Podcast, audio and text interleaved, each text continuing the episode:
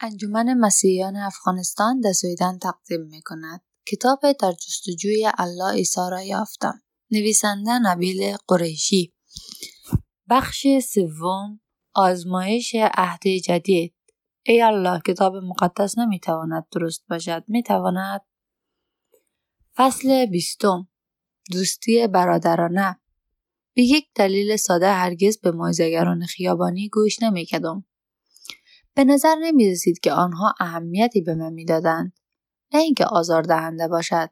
شوق و اشتیاق آنها برایم قابل ستایش نبود و کسانی را که برای باورهایشان میایستادند تقدیر می‌کردم بلکه اینکه من برای آنها مانند هدفی در برنامه کاری ایشان بودم. آیا هیچ می‌دانستید که پیام آنها چه اندازه می‌توانست بر زندگیم تاثیر بگذارد؟ آیا حتی برای ایشان مهم بود؟ البته واعظان خیابانی هستند که پیامشان را در حالی میرسانند که با مهربانی به مردم سلام می کنند با سختی های دیگران آشنا می شوند و برای دردهای شخصی آنها دعا می کنند. ولی من هرگز آنها را ندیدم. آنچه من دیدم کسانی بودند که در گوشه خیابانها می استادند و رو به مردمی که میگذشتند درباره باورهای ایمانیشان سخن می‌گفتند آنها بی تردید به تعداد کمی از آنها دست میافتند ولی بیشتر آنها را از دست از خود دور می‌کردند متاسفانه ما پی بردم که بسیاری از مسیحیان به همان شیوه فکر می کنند که بشارت ریختن باورهای مسیحی بر سر بیگانه هایی است که تصادفی سر راهشان قرار می گیرند. نوع این روی کرد این است که انجیل نیازمند تغییر ریشه‌ای در زندگی است و بسیاری از مردم تمایل ندارند به بیگانه گوش کنند که به آنها می‌گوید روش زندگی خود را تغییر دهند. آنها از زندگی دیگران چه می‌دانند؟ از سوی دیگر اگر یک دوست واقعی در خصوص شرایط و کشمکش های مشخص درست هم پیام را از صمیم دل با شما در میان بگذارد آنگاه آن پیام به روشنی و رسا شنیده می شود. بشارت معاصر نیاز به رابطه دارد. در اندک موارد استثنا وجود دارد. در مورد من هیچ مسیحی را نمیشناختم که به راستی به من اهمیت بدهد. هیچ کسی که در زندگیم با وجود همه منابع و سختی ها در کنارم باشد. با مسیحیان زیادی آشنا بودم و مطمئن هستم اگر مسیحی می شدم با من دوست می شدن. ولی آن نوع دوستی شرطی بود. هیچ کس را نمیشناختم که بی قید و شرط به من اهمیت بدهد.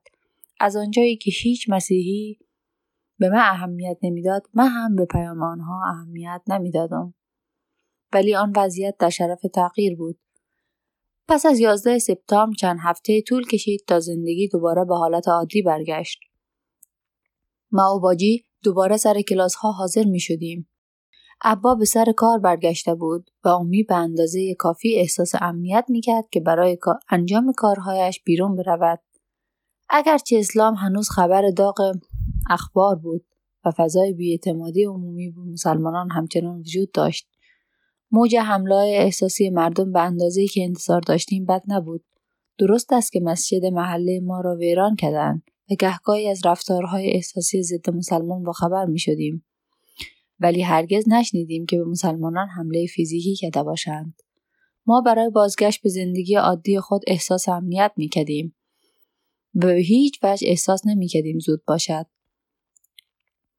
آن سال ما شرکت کننده اولین رقابت های جرم شناسی بودیم. برخلاف رقابت های دبیرستانی، رقابت های جرم شناسی در کالج چند روز طول می کشید و بیشتر در ایالت های دیگر برگزار می شد. اولین رقابت برای ما در, در شهر وستچستر در ایالت پنسیلوانیا تعیین شده بود. روز حرکت امی تصمیم گرفت مرا به دانشگاه اودیو برساند تا هنگام رفتن بتواند مرا ببیند. هنگامی که ما به ساختمان دانشگاه هنر و ادبیات بتمن رسیدیم یکی دیگر از دانشجویان تیم جرمشناسی بیرون آمد تا به ما سلام کند. چند بار هنگام تمرین با او صحبت کرده بودم ولی هنوز خیلی یکدیگر را نمیشناختیم. او شتابان به سمت ما آمد در حالی که خود را به امی معرفی کرد شروع کرد به من برای بردن چمدانهایم کمک کند. سلام خانم قریشی من دیوید رت هستم. امی خوشحال بود از اینکه پیش از راهی کردن من به جایی که نمی‌دانست کجاست با کسی از گروه آشنا شده بود. سلام دوید از آشنایی با شما خوشبختم. آیا شما هم با نبیل به این سفر می روید؟ بله او به من گفت که شما ممکن است نگران باشید ولی نگران نباشید. ما از او خوب مراقبت خواهیم کرد. دوید هیچ چیز دیگری نمی توانست بگوید که امی را بیشتر از این خوشحال کند. نبیل گمان می کنم این پسر خوبی است. از او دور نشو. آچا امی دور نخواهم شد. تلفنت همیشه همراهت باشد. خب نبیل هنگامی که رسیدی به هتل به من زنگ بزن تا بدانم که سالم هستی و شماره اتاق هتلت را به من بده. آچا امی زنگ می‌زنم. نگران نباش. مشکلی برایم پیش نخواهد آمد. گفتن نگران نباش به امی مانند آن بود که به من بگویی نفس نکش. پس او تنها مرا نشنیده گرفت. و یادت نرود به بابا نیز زنگ بزنی تا بداند که حالت خوب است. آچه امی.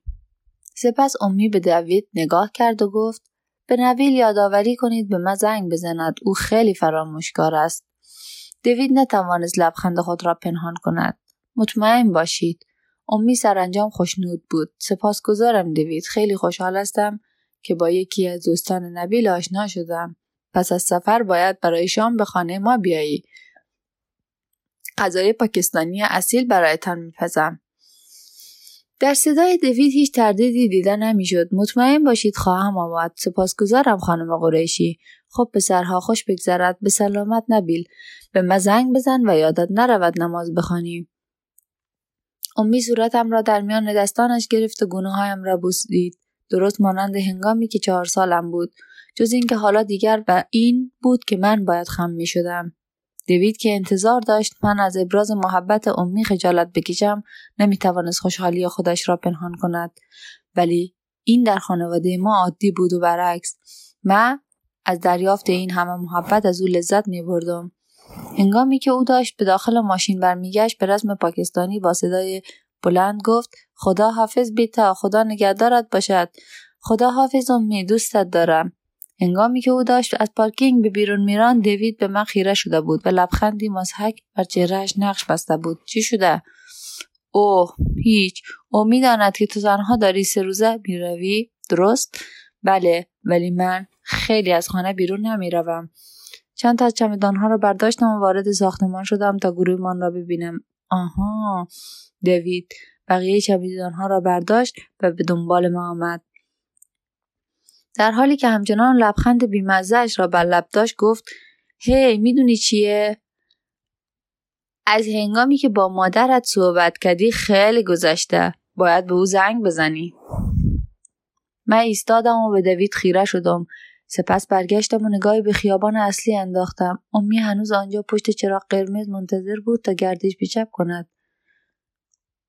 او ما را در حالی که به داخل ساختمان می‌رفتیم نگاه می‌کرد برای سر به سر گذاشتن با دوید رو به او کردم و گفتم می‌دونی چیه؟ زنگ می‌زنم از اینکه صمیمانه به فکر رابطه من و مامانم هستی سپاسگزارم دوید. من تلفنم را بیرون آوردم و به او می زنگ زدم. دوید با خود خندید و به این ترتیب دوستی ما شروع شروع شد. خیلی شتاب زده داشت و با چشم پوشی از مرحله زرافت های محتادانه مستقیم به مرحله شوخی های برادرانه پرید و, و به روزی رسید که بسیاری می‌گفتند ما و دوید درست نقطه مقابل یکدیگر بودیم و هر, هر دو درست هم قدم بودیم 119 سانتی متر. ولی من پوستم تیره بود و موهای مشکی داشتم در حالی که دوید پوست روشن و موهای بور داشت. من 79 کیلو داشتم باریک و بلند بودم در حالی که دوید به راحتی 18 کیلو ماهیچه بیشتر از من داشت. من خیلی نسبت به شکل و ظاهرم وسواس بودم در حالی که دوید در جیم می‌داد شلوار جین و تیشرت بپوشد. من لای پنبه بزرگ شده بودم در حالی که دوید از محله تریلی نشین ها محله که مردم داخل تریلی ها کاروان زندگی می کنند آمده بود. او گذشته پرماجرایی داشت ولی بارسترین نقطه مقابل ما و دوید چیزی بود که من در مورد او نمی‌دانستم دوید مسیحی با اعتقاد و راسخ بود که پنج سال گذشته زندگیش را به بررسی کتاب مقدس و یاد گیری پیروی از عیسی پرداخته بود اگرچه اشتیاق زیادی برای انجیل داشت ولی یک باره بیدرنگ باورهایش را بر سرم فرو نریخت پس از آنکه با هم دوست شدیم گفت، گفتگوهای خیلی طبیعی در زمین های زندگی با یکدیگر پیش می آمد. در حقیقت این من بودم که آنها را پیش می آوردم.